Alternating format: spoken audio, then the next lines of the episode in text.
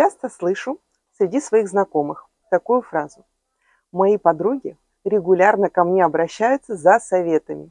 И я им охотно их раздаю, потому что у меня большой жизненный опыт. Скажите, это коучинг? Нет. Почему? А, да, пойдем тогда от обратного. Потому что коучинг – это технология 21 века, которая в 21 веке родилась, а, связанная с коммуникацией между людьми и относится к э, пулу поддерживающих профессий. И да, конечно, я поддерживаю подругу, когда я рассказываю о своем опыте, о том, как у меня это срабатывало, но это больше относится к профессии ментора или наставника, преподавателя и учителя.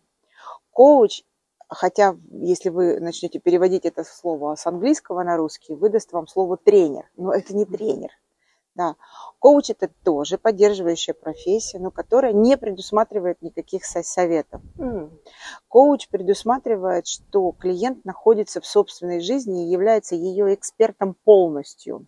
И все, что э, коуч по стандартам международных федераций, которые коучингом занимаются, э, призван сделать, это помочь клиенту увидеть свое будущее идеальным и найти туда дорогу.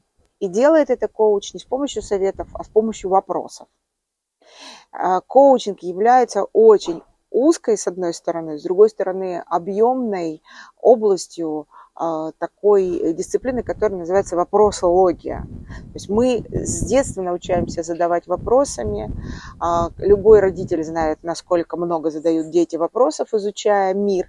Но этот э, набор вопросов обычно ограничен практикой, а вопросов очень много. И для того, чтобы описать картину мира, в которой хочет жить любой человек, ему нужно много вопросов. Вот коучи – это люди, которые изучают вопросы и задают их потом своим клиентам, касающиеся будущего.